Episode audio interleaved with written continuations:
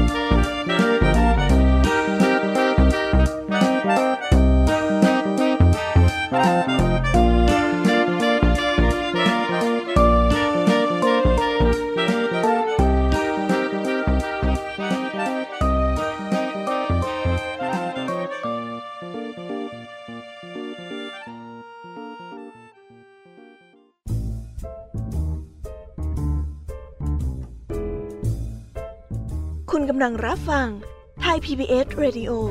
ต่อจากนี้ไปขอเชิญทุกท่าน รับฟังรายการ นิทานแสนสนุกสุดหันษาที่รังสรรค์มาเพื่อน้องๆ ในรายการ Kiss Hour ค่ะ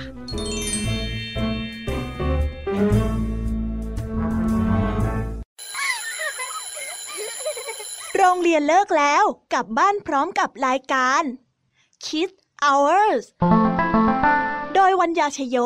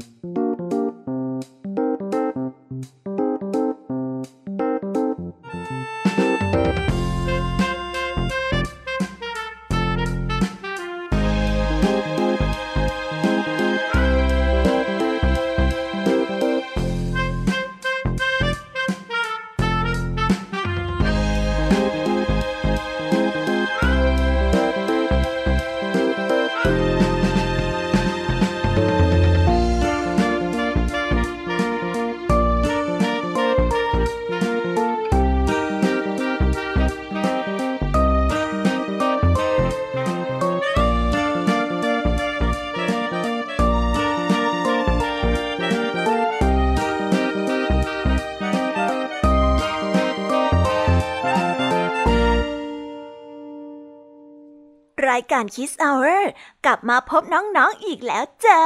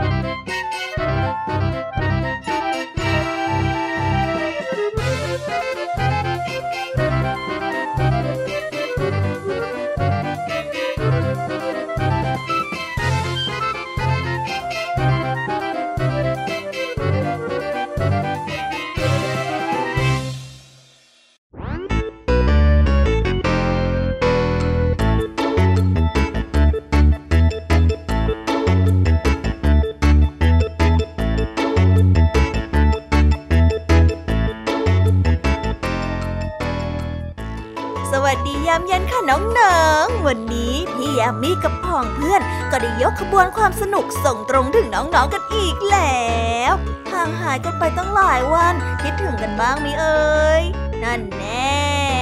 เดี๋ยววันนี้นะคะ พี่แยมมี่จะาน้องๆไปตะลุยโลกนิทานกันให้หายคิดถึงกันไปเลยละค่ะ และอีกเช่นเคยนะคะ รายการ Kids Hour ของเรามีเรื่องราวนิทานที่แสนสนุก แอบแฝงไปด้วยข้อคิดและคติสอนใจมาให้น้องๆ ได้ฟังกันให้หายคิดถึงกันอีกแล้วสำหรับวันนี้ค่ะ รายการ Kids Hour ของเรานะคะ เตรียมเรื่องราวนิทานที่แสนสนุกมาให้น้องๆที่น่ารักทุกๆคนได้ฟังกันอย่างแน่นอน เอาละค่ะ งั้นเรามาเรียกน้ำย่อยกันก่อนเลยดีกว่าค่ะ ว่าวันนี้เนี่ยมีนิทานเรื่องอะไรกันบ้าง วันนี้นะคะคุณครูไหวใจดี ก็ได้มาพร้อมกับนิทานคุณธรรมทั้งสองเรื่อง ซึ่งวันนี้คุณครูไหวก็ได้นำนิทานเรื่อง สัตว์ป่ากับไฟป่า และเรื่องชายชรากับบาะเล่ามาฝากกัน ส่วนจะสนุกสนานแค่ไหนนั้นต้องไปรอฟังพร้อมๆกันนะคะเด็กๆ ส่วนพี่แยมมีเล่าให้ฟังกันในวันนี้ ก็มาเล่ากันอย่างจุใจกันอีกเช่นเคย และและเรื่องแรกนั่นก็คือเรื่อง มดใหญ่มดเล็ก และเรื่องแมมมุมอวดดีกับนกกระจอก ต่อกันด้วยเรื่องสีขาวกับสีดำนั่นเอง นิทานทั้งสามเรื่องของพี่ยามีในวันนี้ พี่ยามีขอการันตีเลยค่ะว่า สนุกแน่นอนวันนี้นะคะ ลุงทองดีกับเจ้าจ้อยก็ได้เตรียมนิทานสุภาษิตมาฝากพวกเรากันอีกเช่นเคย ซึ่งในวันนี้มากับสำนวนไทยที่ว่า ตีตนไปก่อนใคร เอ๊สำนวนนี้เนี่ยมันมีความหมายว่ายังไงกันนะ ถ้าน้องๆออยากจะรู้กันแล้วเนี่ย งั้นเราไปรอฟังในช่วงนิทานสุภาษิตกันเลยนะคะ และก็ปิดท้ายกันอีกเช่นเคยค่ะ กับนิทานพี่เด็กดีจากทางบ้าน ซึ่งวันนี้นะคะ พี่เด็กดีก็ได้เตรียมนิทานเรื่องปีศาจน้อยใจดี มาเล่าให้กับพวกเราได้ฟังกัน ในช่วงนิทานเด็กดีนั่นเอง โอ้โห เป็นยังไงล่ะ ได้ยินแค่ชื่อนิทานก็น่าสนุกแล้วใช่ไหมล่ะคะเด็กๆพี่ยามีก็ตื่นเต้น ที่จะรอฟังนิทานที่แสนสนุกที่พวกเรารออยู่แม้ไหวแล้วล่ะค่ะ มีแต่เรื่องราวที่น่าฟังถึงนั้นเลยนะคะเนี่ยอันละค่ะ พี่ยามีว่าน้องๆคงพร้อมกันแล้วใช่ไหมล่ะคะ ถ้าน้องๆพร้อมกันแล้วเนี่ย งั้นเราไปเตรียมตัวรับฟังกันได้เลยค่ะ เพราะว่าตอนนี้นะคะ คุณครูไหวได้มารอน้องๆอยู่ที่หน้าห้องเรียนแล้ว งั้นเราไปหาคุณครูไหวกันเถอะค่ะ ไปกันเลย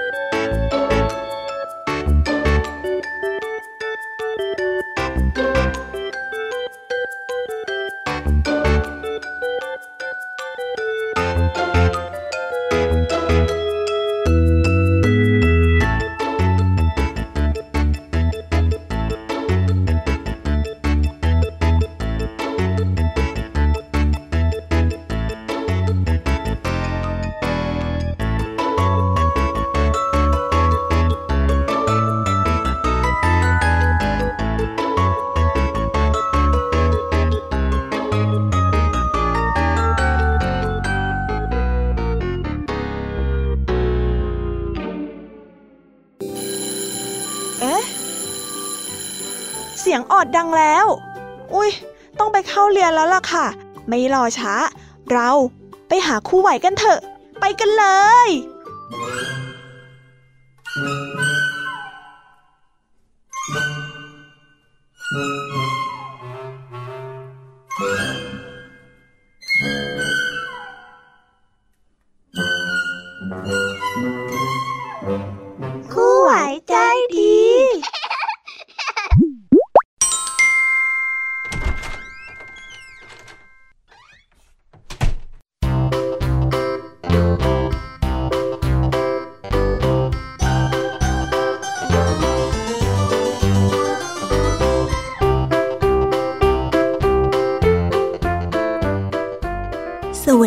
เด็กๆ กลับมาพบกับคุณครูไหวกันอีกแล้วนะคะ วันนี้ครูไหวมีนิทานมาเล่าให้ฟังสองเรื่อง ซึ่งนิทานเรื่องแรกของคุณครูไหวเป็นนิทานที่เกี่ยวกับความสามัคคี ที่มีชื่อเรื่องว่า สัตว์ป่ากับไฟป่า ส่วนเรื่องราวจะเป็นยังไงนั้น เราไปติดตามพร้อมๆกันได้เลยค่ะ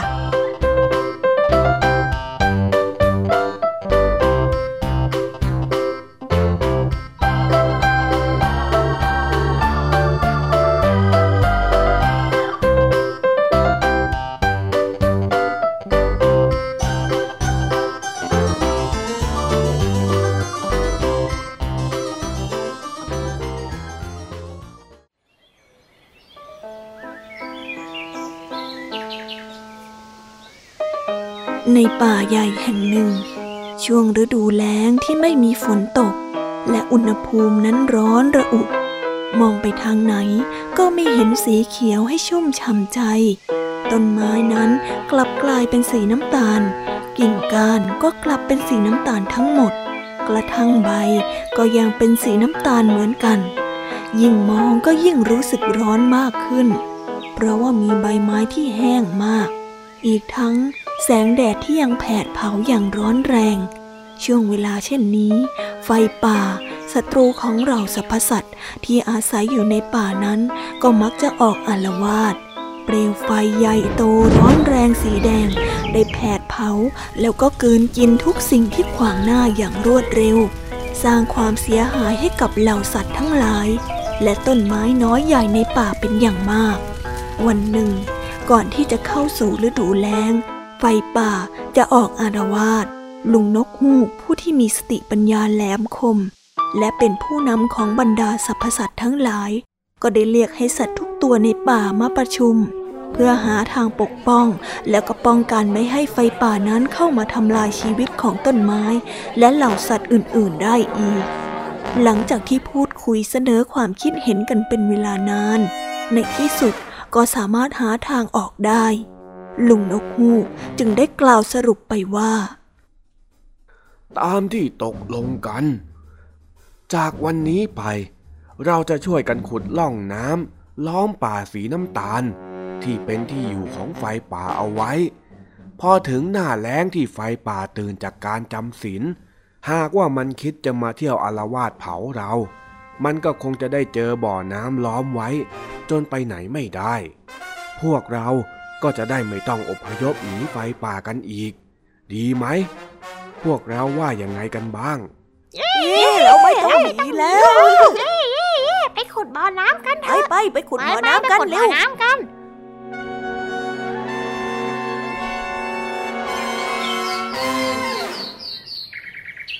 หลังจากวันนั้น สัตว์ทั้งหลายก็ต่างร่วมมือร่วมใจ ช่วยกันขุดร่องน้ำล้อมรอบป่าสีน้ำตาลเอาไว้ แต่การขุดร่องน้ำเป็นงานที่ยากลำบาก เพราะต้องขุดให้ร่องน้ำนั้นมีขนาดใหญ่ และก็มีความยาว สัตว์ทุกตัวนั้นได้พยายามกันจนเหน็ดเหนื่อย เหนื่อยแล้วก็พักแล้วก็มาขุดใหม่ทำแบบนี้กันอยู่หลายเดือน จนกว่าจะสำเร็จ จากนั้นก็สำเร็จจนได้ แล้วก็ได้ปล่อยน้ำจากแม่น้ำลงไปในแม่น้ำใหญ่ที่ขุดออกมา จากนั้นก็ได้ปล่อยน้ำจากแม่น้ำไหลลงมาให้จนเต็ม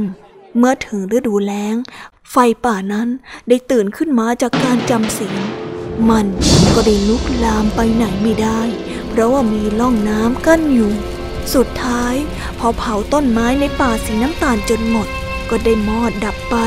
ไม่สามารถสร้างความเสียหาย ให้สัตว์ตัวอื่นๆที่อาศัยอยู่ในป่าได้อีกเย้เราไม่ต้องหนีแล้ว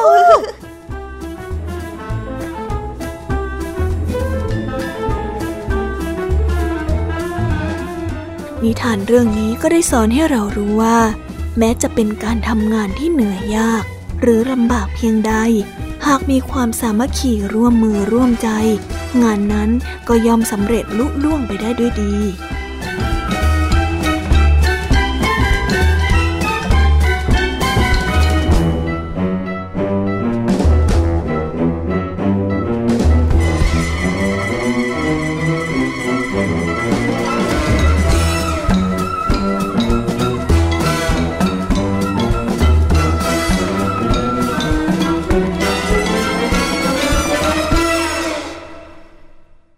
แล้วก็ได้จบไปแล้วนะคะสำหรับนิทานเรื่องแรก งั้นเราไปต่อกันในนิทานเรื่องที่สองกันเลยนะคะ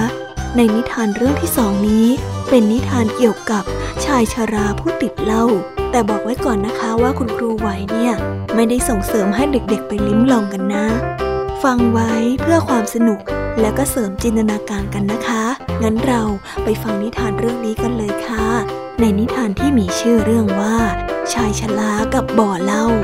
เรื่องราวจะเป็นยังไงนั้น เราไปฟังกันได้เลยค่ะ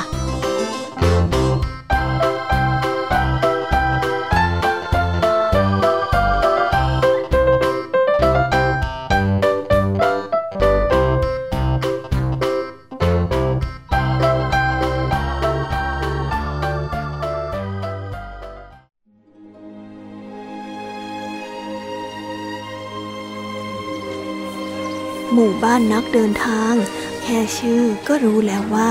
จะต้องเป็นหมู่บ้านที่เหล่านักเดินทางทั้งหลาย ชอบมาแวะพักระหว่างทาง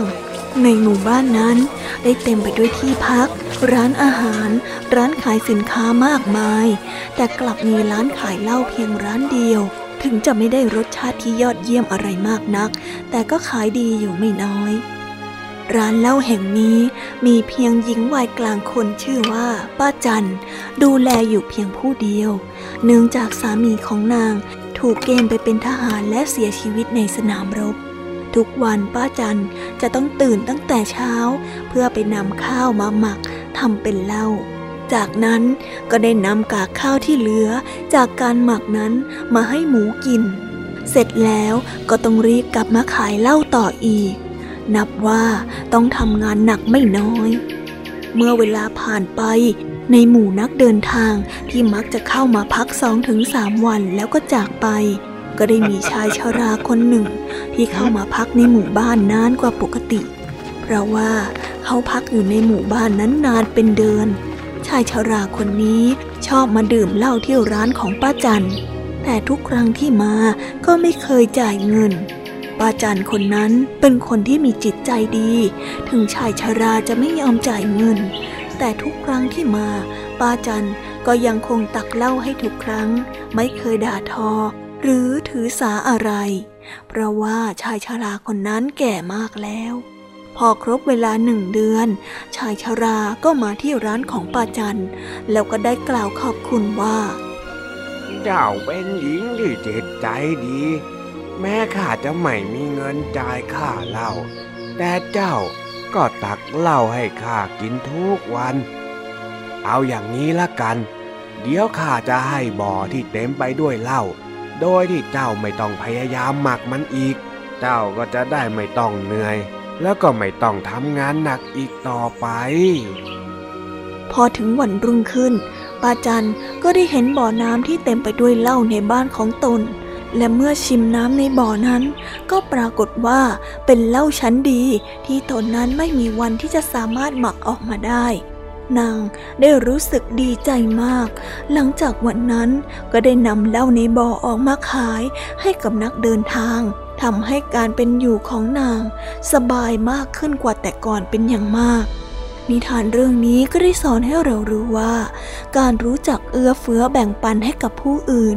สุดท้ายแล้ว เราก็จะได้รับสิ่งดีๆ กลับมาเช่นกัน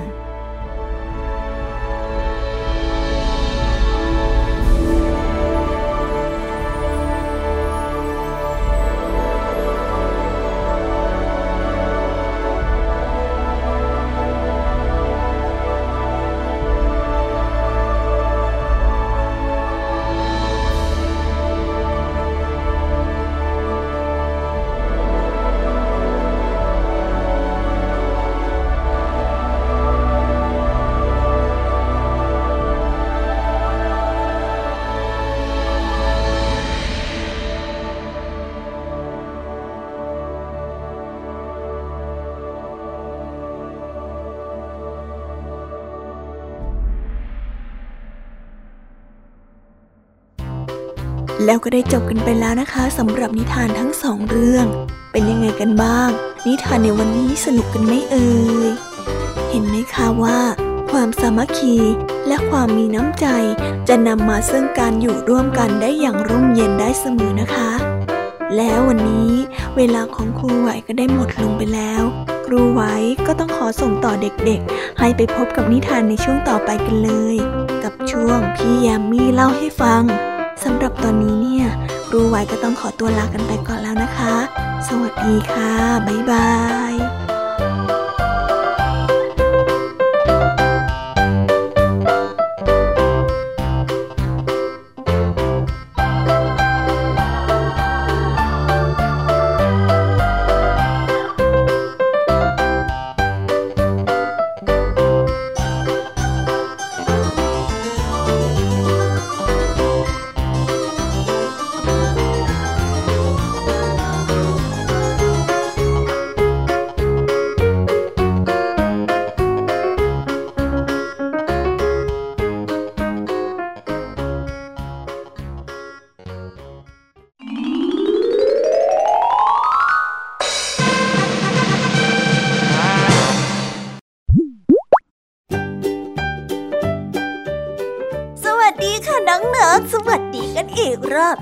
พบกับพี่ยามีในช่วง พี่ยามีเล่าให้ฟังกันอีกแล้ว นิทานเรื่องแรกที่พี่ยามีนำมาฝากกันในวันนี้นะคะ เป็นเรื่องของเจ้ามดค่ะ เจ้ามดเนี่ยก็แบ่งเป็นมดเล็ก และก็มดใหญ่ อันแน่น้องๆกำลังสงสัยกันใช่ไหมล่ะคะว่าเจ้ามดสองตัวเนี้ย เอ๊มีเรื่องอะไรบาดหมางกันหรือเปล่า หรือว่าเจอเรื่องอะไรกันงั้นเราไปรับชมนิทานเรื่องนี้พร้อม ๆ กันได้เลยค่ะ ในชื่อเรื่องว่ามดใหญ่มดเล็ก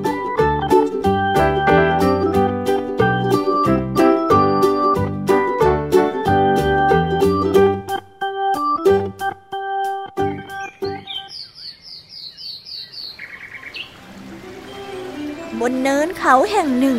มีมดใหญ่และมดเล็กเป็นเพื่อนบ้าน อาศัยอยู่ร่วมกัน โดยมดใหญ่อาศัยอยู่ทางเหนือของเนินเขา ส่วนมดเล็ก อาศัยอยู่ทางใต้ของเนินเขา มดทั้งสอง ต่างก็ขยันหมั่นเพียรทุกวันก็ได้ออกไปหาอาหาร แล้วก็คนกลับมาไว้ที่บ้านเสมอ วันหนึ่ง มดใหญ่ได้มาเยี่ยมมดเล็กที่บ้าน มดเล็กได้เปิดประตูต้อนรับมดใหญ่ให้เข้ามาในบ้านอย่างอบอุ่นและเป็นกันเอง เมื่อมดใหญ่ได้เข้ามาในบ้าน ก็ได้เห็นอาหารมากมายที่มดเล็กนั้นได้หามา จึงได้เกิดความแปลกใจ จึงได้เอ่ยถามขึ้นไปว่า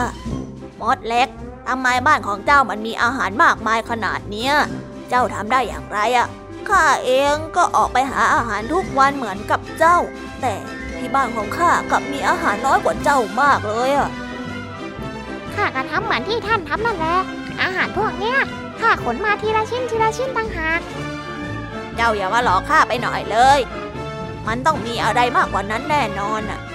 เจ้าลองนึกดูดีๆก่อนสิ มดเล็กไม่ได้ตั้งใจจะปิดบังอะไร เขาก็บอกที่ตนทำทุกอย่างแล้ว แต่พอมดใหญ่บอกให้ลองนึกดูอีกครั้ง มดเล็กก็ลองนึกดู มดเล็กได้นั่งนึก นอนนึก นึกไปนึกมาอยู่ครู่หนึ่ง และในที่สุดก็นึกออกว่า อะไรที่ทำให้บ้านของมดเล็กและมดใหญ่มีอาหารแตกต่างกัน เมื่อนึกออกมาแล้ว มดเล็กจึงบอกมดใหญ่ไปว่า ข้านึกออกแล้ว อาจจะเป็นเพราะว่าข้าขนอาหารอย่างรวดเร็วแน่ๆเลยเออใช่แล้วใช่แล้ว ไม่น่าล่ะ เพราะท่านเนี่ยขนอาหารเร็วนี่เองถึงได้มีอาหารเก็บไว้เยอะขนาดเนี้ยเฮ้ยไม่ได้การละคราวหน้าข้าจะโมชักช้าไม่ได้แล้วอะคงต้องขนให้ไวขึ้นกว่านี้ ไวขึ้นไปอีก จะได้มีอาหารเก็บไว้กินเยอะๆเหมือนกับเจ้าไงล่ะ เฮ้ยดีดีดีดี ข้าเป็นกำลังใจให้นะ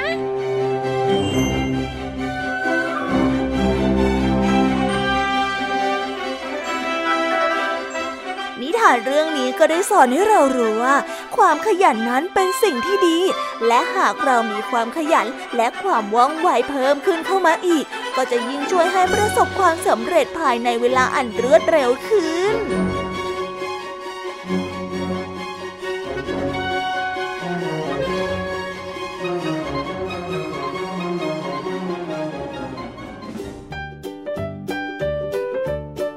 ก็ได้จบไปแล้วนะคะสำหรับนิทานเรื่องแรก เราไปต่อกันในนิทานเรื่องที่สองกันเลยไหมคะ ในนิทานเรื่องที่สองนี้ มีชื่อเรื่องว่าแมลงมุมอวดดีกับนกกระจอก ส่วนเรื่องราวจะเป็นยังไงนั้น เราไปฟังพร้อมๆกันได้เลยค่ะ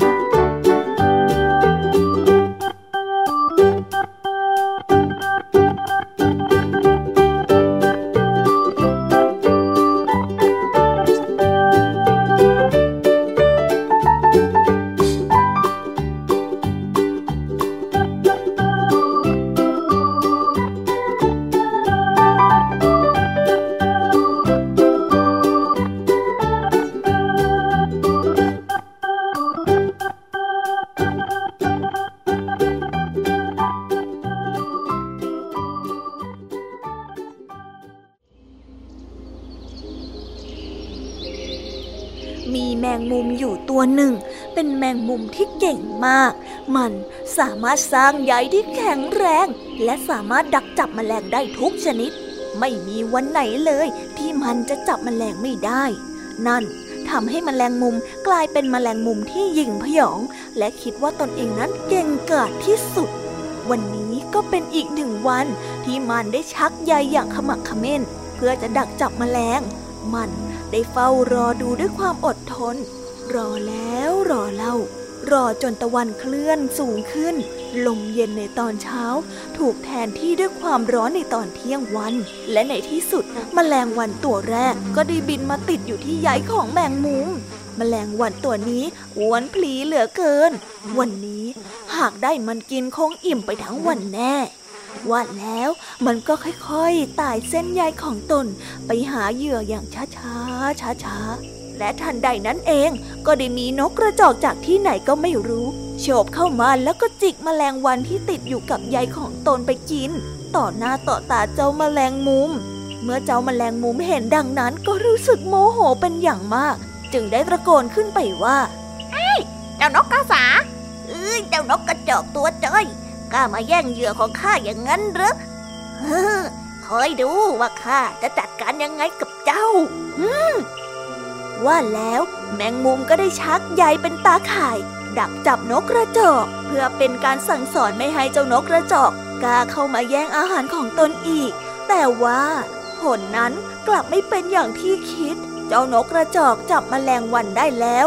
ซ้ำยังกลางปีกบินขึ้นไปสู่ท้องฟ้า โดยไม่มียายแมงมุมติดไปด้วยซ้ำนกกระจอกได้หันมาแล้วก็มองเจ้าแมงมุมอวดดี แล้วก็ได้กล่าวขึ้นว่า เจ้าแมงมุมอวดดี ฮะ คิดจะมาชักใหญ่บางๆของเจ้าจับข้าอย่างนั้นเหรอ ฝันไปก่อนเถอะยะจากนั้นเจ้านกกระจอกก็ได้บินไป พร้อมกับมแมลงวันในปาก เจ้าแมงมุมสุดจะโมโห แต่ก็ทำอะไรไม่ได้ วันนี้มันได้เรียนรู้แล้วว่า มันไม่ใช่ผู้ที่ยิ่งใหญ่ที่สุดในผืนป่า ยังมีคนอื่นที่เก่งกาจกว่ามัน แล้วก็แข็งแรงกว่ามันอีกมาก มันอวดดีเกินไปจริงๆ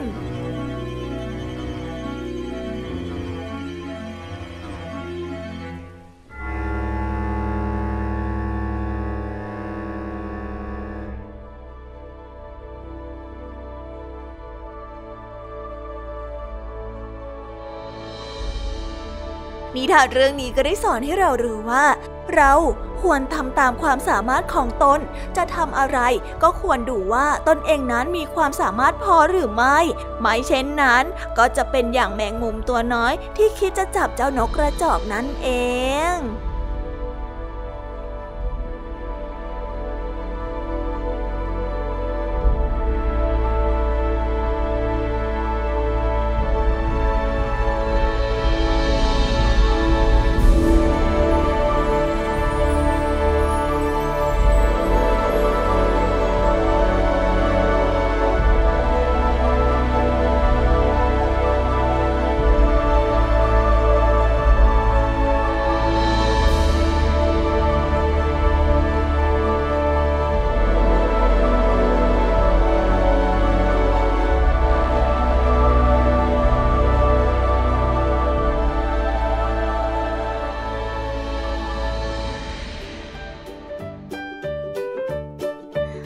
จบกันไปเป็นที่เรียบร้อยแล้วนะคะสำหรับนิทานเรื่องที่สองของพี่ยามีเป็นยังไงกันบ้างคะฟังกันซะจุใจกันเลยละสิฮะยังมีน้องๆยังไม่จุใจอีกเหรอคะเนี่ยงั้น ถ้าหากว่ายังไม่จุใจ งั้นเราไปต่อกันในนิทานเรื่องที่สามกันต่อเลยไหมคะ ในนิทานเรื่องที่สามนี้ พี่แยมมี่ได้เตรียมนิทานเรื่อง สีขาวกับสีดำมาฝากกัน จะเป็นยังไง เราไปฟังพร้อมๆกันเลยค่ะ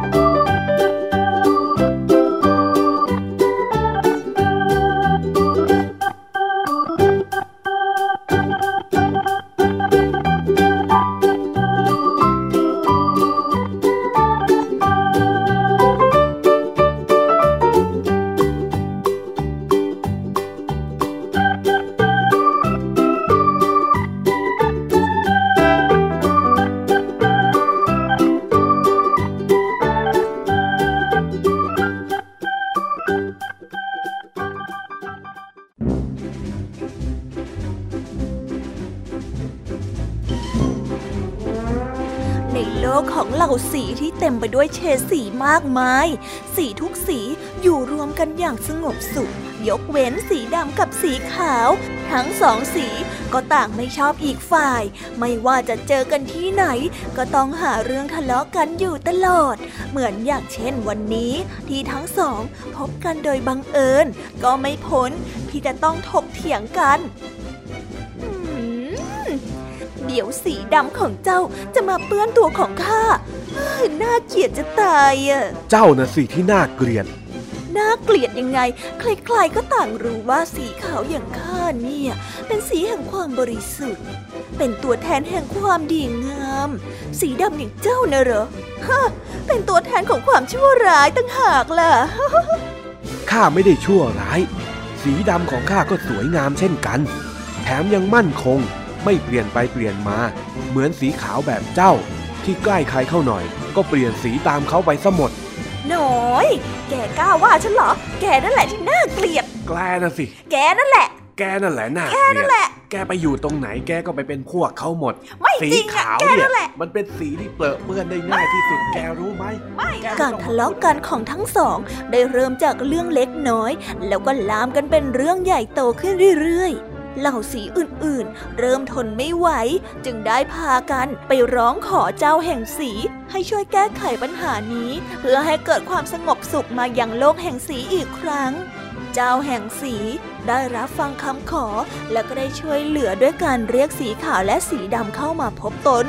เมื่อสีดำและสีขาวมาถึง ด้านหน้าก็ได้มีตัวเล็กขนาดใหญ่วางอยู่ เจ้าแห่งสีก็ได้บอกให้ทั้งสอง เดินไปอยู่คนละด้านของตัวเลข จากนั้นจึงซักถามขึ้นไปว่า เอาละเอาละพวกเจ้าทั้งสองลองบอกข้าหน่อยสิ ว่าเห็นอะไรบ้าง ท่านเจ้าแห่งสีข้าเห็นเลขหกอยู่ตรงหน้า ส่วนข้าเห็นเลขเก้าอยู่ตรงหน้า เมื่อมองเห็นไม่เหมือนกัน ทั้งสองสีก็ทะเลาะกันอีก นี่ เจ้ามองยังไงถึงเห็นเป็นเลขเก้าฮะ ก็เห็นอยู่ชัดๆเนี่ยว่ามันเป็นเลขหกก็ฉันเห็นว่ามันเป็นเลขเก้าอยู่กับตาฉันเนี่ยเฮ้ยเจ้านี้นอกจากสีขาวใสซื่อแล้วยังไม่มีสมองอีกนะเจ้าสัญลักษณ์แห่งความชั่วร้าย ต่างฝ่ายต่างก็ยืนยันในความคิดของตน แล้วก็กล่าวหาอีกฝ่ายว่าคิดผิดไปจากตน เจ้าแห่งสีเห็นเช่นนั้น ก็ได้เอ่ยสั่งสอนขึ้นมาว่า ที่พวกเจ้ามองเห็นนั้น ไม่มีใครผิดใครถูก พวกเจ้า เพียงมองเห็นกันจากคนละมุมก็เท่านั้นเอง มันก็เหมือนกับสีที่พวกเจ้ามี ไม่มีใครหรอกที่ดีกว่าหรือแย่กว่ากัน พวกเจ้าก็แค่แตกต่าง แต่ไม่มีใครเลวร้ายหรอกนะ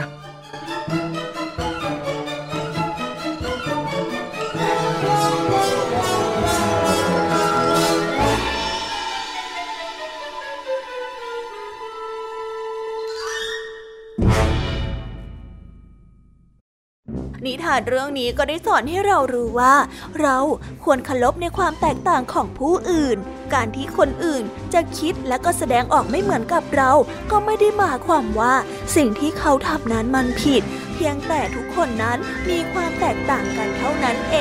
ง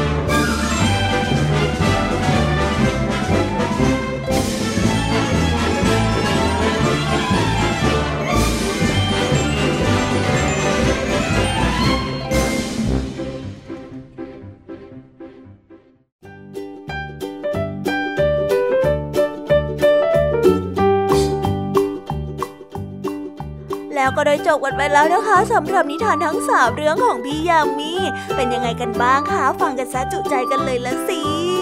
แต่ยังไม่หมดแต่เพียงเท่านี้นะงั้นพี่แยมมี่ก็ต้องขอส่งต่อน้องๆ ให้ไปพบกับเจ้าจ้อยและก็ลุงทองดีกันในช่วง นิทานสุภาษิตกันเลยนะคะ เพราะว่าวันนี้เนี่ยได้ข่าวว่าเจ้าจ้อยจะไปเรียนต่อที่ไหนก็ไม่รู้ เอ๊ะ ตัวเล็กกับเปียกเดียวจะไปเรียนต่อแล้วเหรอเนี่ยแน่น้องๆสงสัยกันแล้วใช่ไหมคะ ว่าเรื่องราวจะเป็นอย่างไง งั้นเราไปหาลุงทองดีกับเจ้าใจกันเถอะค่ะ ไปกันเลย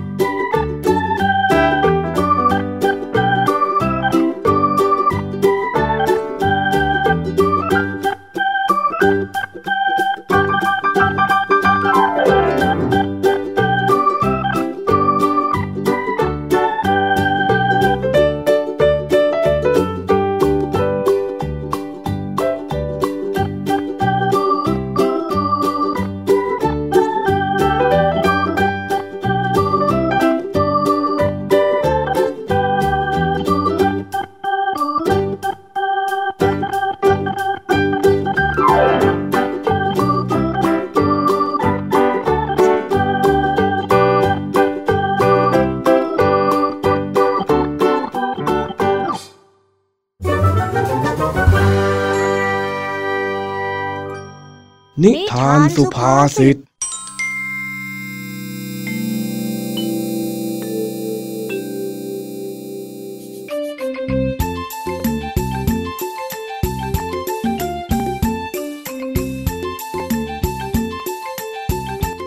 วันนี้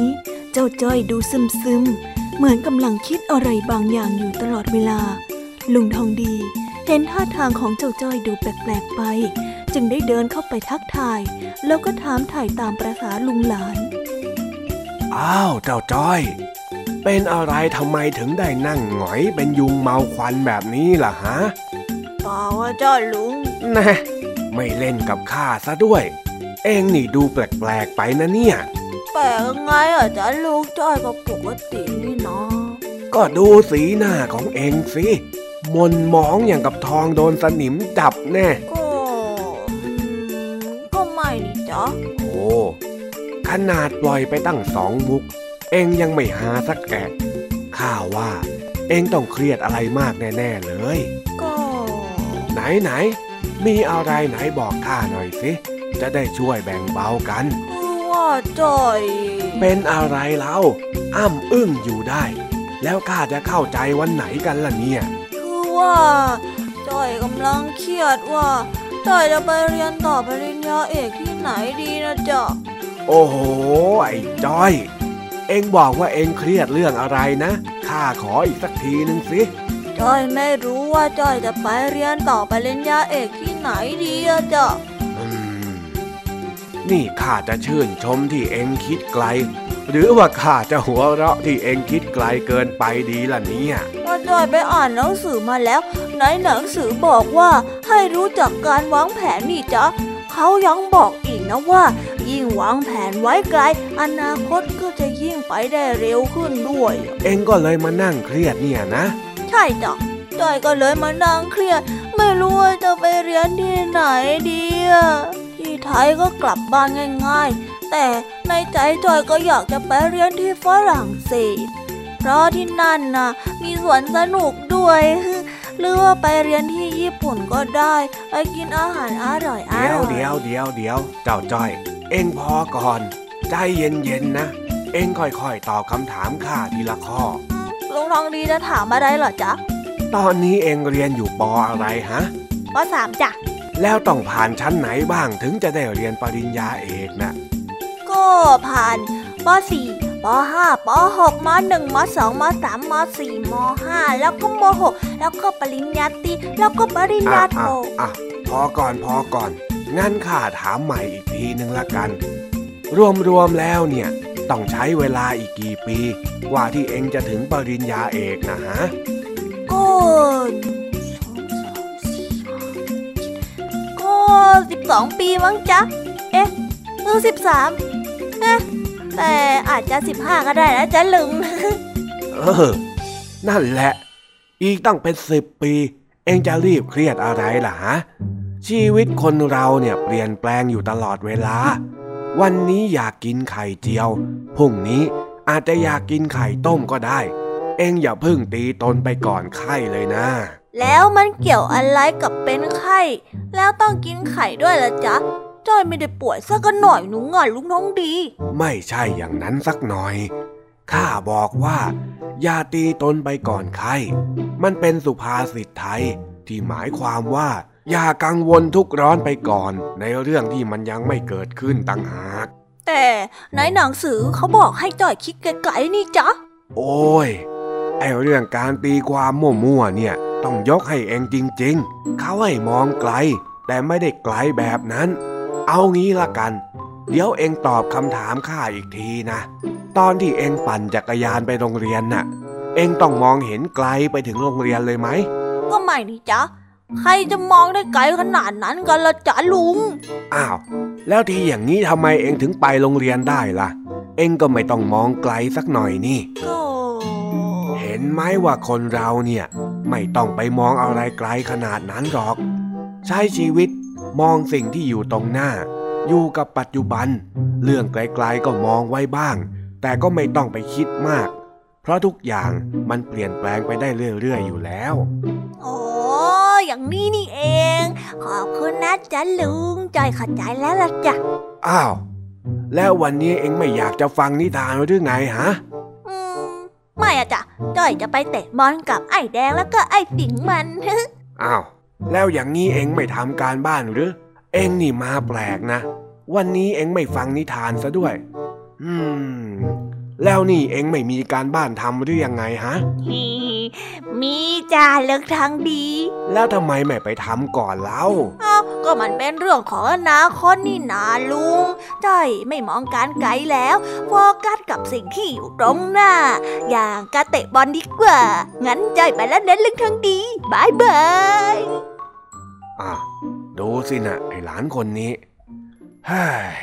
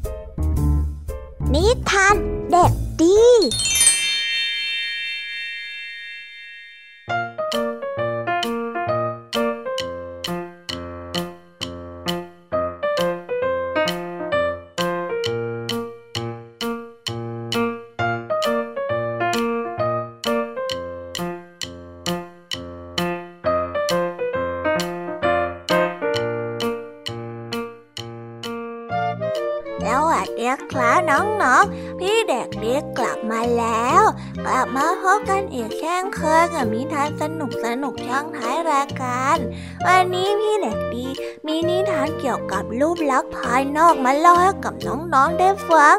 น้องๆอยากจะรู้กันแล้วเรื่องเอ่ยว่าเรื่องราวจะเป็นอยังไง ถ้าอยากรู้กันแล้ว งั้นเราไปฟังนิทานเรื่องนี้พร้อมๆกันเลยครับ ไปฟังกันเลย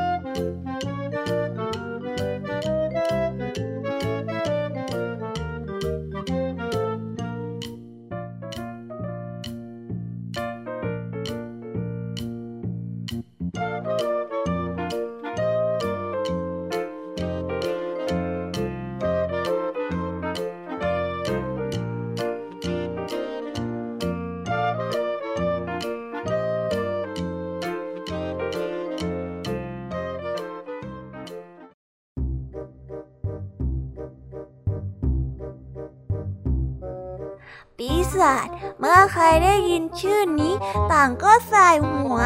บอกว่าเป็นเสียงเดียวกันว่าไม่ควรเข้าไปยุ่งด้วย เผ่าพันธุ์ปีศาจนั้นแสนจะโหดร้าย ชอบทำร้ายแล้วก็กลั่นแกล้งผู้อื่น ทั้งยังมีจิตใจที่ชั่วร้าย ไม่มีความเมตตาเลย ไม่ว่าจะเป็นใคร ต่างก็ไม่อยากยุ่งเกี่ยวกับปีศาจทั้งนั้น ปีศาจน้อยเป็นเด็กที่ฉลาด ชอบซุกซนวันวันเอาแต่เที่ยวเล่นไปทั่ว ปีศาจน้อยไม่อยากไปเรียน นั้นเพราะว่าที่โรงเรียนนั้น เอาแต่สอนให้ปีศาจน้อยแกล้งคนอื่น ปีศาจที่แกล้งคนอื่นได้ จะได้รับคะแนนจากคุณครู พ่อปีศาจกับแม่ปีศาจก็บอกให้ปีศาจน้อย ให้เป็นปีศาจที่มีจิตใจที่ชั่วร้าย ห้ามอ่อนแอ แต่ปีศาจน้อยก็ไม่เห็นด้วย ปีศาจน้อยไม่ชอบ ไม่ชอบที่จะแกล้งคนอื่น แล้วก็ไม่ชอบที่จะเอาเปรียบคนอื่นด้วย ปีศาจน้อยไม่อยากจะจิตใจชั่วร้าย ปีศาจน้อยแค่อยากจะมีเพื่อนเยอะๆได้เล่นสนุกกับเพื่อนๆได้ทั้งวัน แต่ที่โรงเรียนปีศาจไม่มีใครอยากเป็นเพื่อนกับปีศาจน้อยเลยสักคน เพราะทุกคนคิดว่าปีศาจน้อยนั้นเป็นคนที่อ่อนแอ เธอเธอเราขอเล่นด้วยสิปีศาจกระจอกกระจอกอย่างนายอะนะ ได้ข่าวมาว่า แกไม่กล้าแม้แต่จะทำร้ายมนุษย์ และยังจะมีหน้ามาขอเล่นกับพวกเราอีกเหรอ เราขอเล่นด้วยไม่ได้หรอ ไม่ กลุ่มนี้ไม่ต้อนรับคนอ่อนแอ ออกไป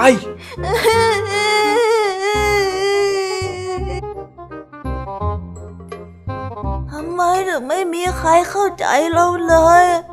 ทำไมถึงไม่มีใครกล้าเล่นกับเราอะไม่ไกลจากหมู่บ้านปีศาจได้มีหมู่บ้านสัตว์ป่าอยู่ปีศาจน้อยชอบแอบไปเที่ยวเล่นที่นั่น แต่ที่หมู่บ้านสัตว์ป่ากลับไม่ต้อนรับปีศาจน้อยเท่าไหร่ ทุกคนเอาแต่กลัวแล้วก็เวียงหนี นั่นทำให้ปีศาจน้อยเศร้าใจ วันหนึ่ง ในขณะที่กลับจากการไปแอบมองเพื่อนเพื่อนๆสัตว์ป่าเล่นกัน ปีศาจน้อยก็ไปเจอเข้ากับนกกระจิบ ที่ได้รับบาดเจ็บตัวหนึ่งช่วยด้วยช่วยด้วยโอ้ยเจ็บจังเลยช่วยด้วยนะอ้าช่วยด้วย เอ๊ะนั่นใครอะเธอบาดเจ็บเหรอ มาเดี๋ยวฉันช่วยเองนะ ปีศาจน้อย ได้แอบพาเจ้านกกระจิบมารักษาที่บ้าน เมื่อเวลาผ่านไป เจ้านกกระจิบก็แข็งแรงขึ้นเรื่อยๆ จนสุดท้ายก็บินได้ตามปกติฉันไม่คิดมาก่อนเลยนะว่าจะมีปีศาจที่ใจดีอย่างเธออยู่ด้วย ขอบคุณนะที่ช่วยรักษาฉันจนหาย ต่อไปเนี่ย เรามาเป็นเพื่อนกันนะ นกกระจิบเห็นว่าปีศาจน้อยนั้นมีจิตใจที่ดี มีจิตใจที่อ่อนโยน และไม่ได้เป็นเหมือนปีศาจตัวอื่นๆ ก็ยอมเป็นเพื่อนด้วย ปีศาจน้อยดีใจมากที่ในที่สุดตนเองนั้นก็มีเพื่อนสนิทเสียที ในนิทานเรื่องนี้ก็ได้สอนให้เรารู้ว่า เราเลือกเกิดไม่ได้ แต่เลือกที่จะเป็นได้เหมือนอย่างเจ้าปีศาจที่เกิดในครอบครัวของปีศาจที่ชั่วร้ายแต่ปีศาจน้อยเลือกที่จะไม่ทำตามปีศาจตนอื่น ๆแล้วก็ได้จบกันไปแล้วนะครับสำหรับนิทานพี่เด็กดี ที่ได้เตรียมมาเล่าให้กับน้องๆฟังกันในวันนี้ คนเราเนี่ยนะ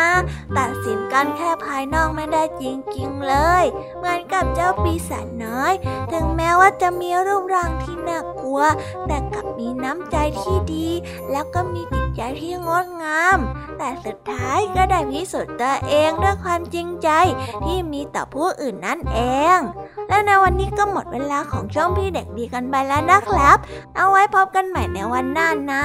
สำหรับวันนี้พี่เด็กดีก็ต้องขอตัวลากันไปก่อนแล้วล่ะครับบ๊ายบายครับ สวัสดีครับ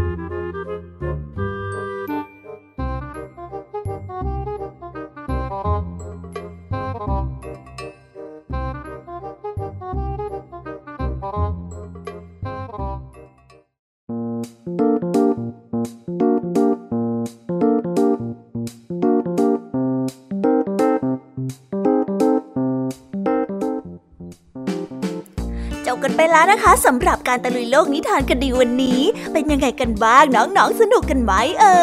ยวันนี้คุณครูไหวได้มาพร้อมกับนิทานทั้งสองเรื่อง ซึ่งในเรื่องแรกนั้นก็คือนิทานเรื่อง สัตว์ป่ากับไฟป่า ที่สอนให้เรารู้ว่า แม้จะเป็นการทำงานที่เหนื่อยและก็ยากลำบากเพียงใด หากมีความสามัคคีร่วมมือร่วมใจกัน งานนั้นก็ยอมสำเร็จรุ่งเรืองไปได้ด้วยดีค่ะ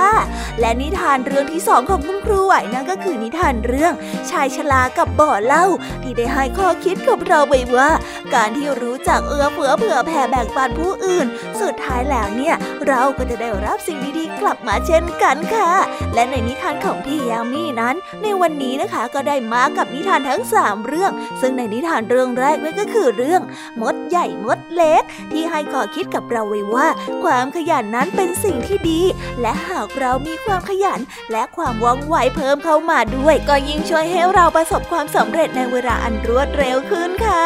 ต่อกันด้วยแมงมุมอวดดีกับนกกระจอกที่สอนให้เรารู้ว่า ควรทำตามความสามารถของตน จะทำอะไรก็ควรดูว่าตนนั้นมีความสามารถพอหรือไม่ ไม่เช่นนั้นนะคะ ก็จะเป็นอย่างเจ้าแมงมุมตัวน้อย ที่คิดว่าจะจับเจ้านกกระจอกนั่นเอง และเรื่องสุดท้ายของพี่ยามีนั่นก็คือเรื่องสีาวกับสีดำที่ให้ข้อคิดกับเราไว้ว่า เราควรเคารพในความแตกต่างของผู้อื่น การที่ผู้อื่นจะคิด หรือว่าแสดงออกที่ไม่เหมือนเรา ก็ไม่ได้หมายความว่าสิ่งที่เขาทำนั้นมันผิด พียงแต่ทุกคนนั้นมีความแตกต่างกันเท่านั้นเองค่ะ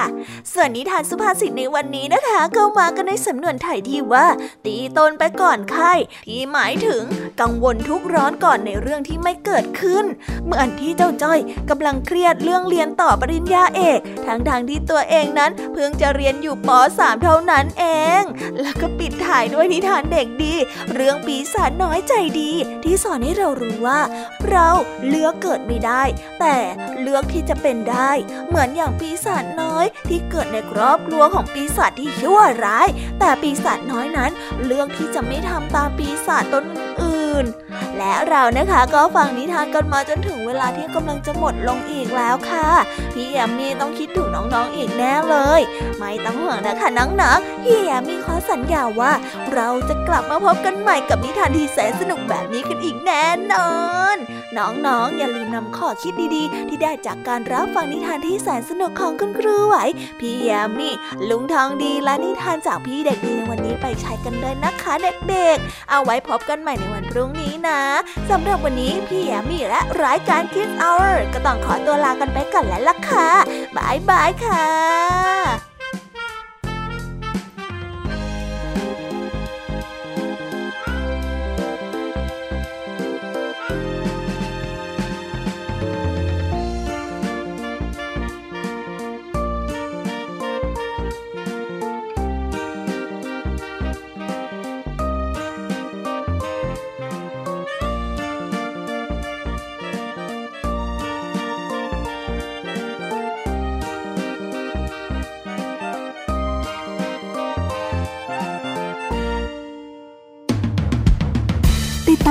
รายการย้อนหลังได้ที่เว็บไซต์และแอปพลิเคชัน